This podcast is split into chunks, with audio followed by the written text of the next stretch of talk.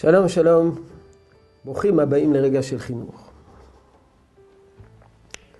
דיברנו בימים האחרונים על מעלת השגרה, ההרגל, אפילו בחינוך למצוות.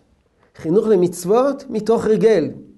יודע לנענע בלולב, אביו קונה, קונה לו לולב. יודע להתעטף בציצית, אביו קונה לו ציצית. למרות שהוא איננו מבין ואיננו אה, יורד למשמעות העמוקה של מעשיו. היתרון הגדול של, של ההרגל זה שזה חודר לאדם.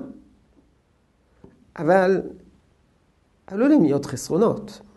הנה, מה שכותב הרב דסלר בספר מכתב מאליהו. יש שעושים מעשים גדולים מפני שהורגלו והתחנכו בהם. אבל בפנימיותם אין להם שאיפה לדברים ההם.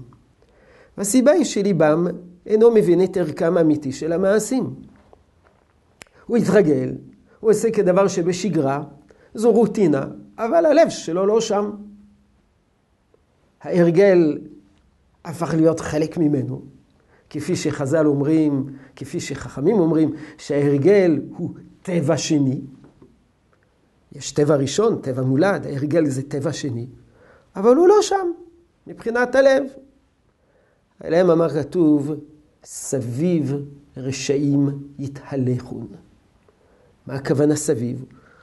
הוא סביב. הוא מקיים את המצוות, אבל לא הנקודה הפנימית. הוא סביב. גם בעשותם את הטוב, אומר הרב דסלר, הם לא יגיעו לנקודה המרכזית, הפנימית שבליבם, אליו סביב ילכו. ומה הסיבה?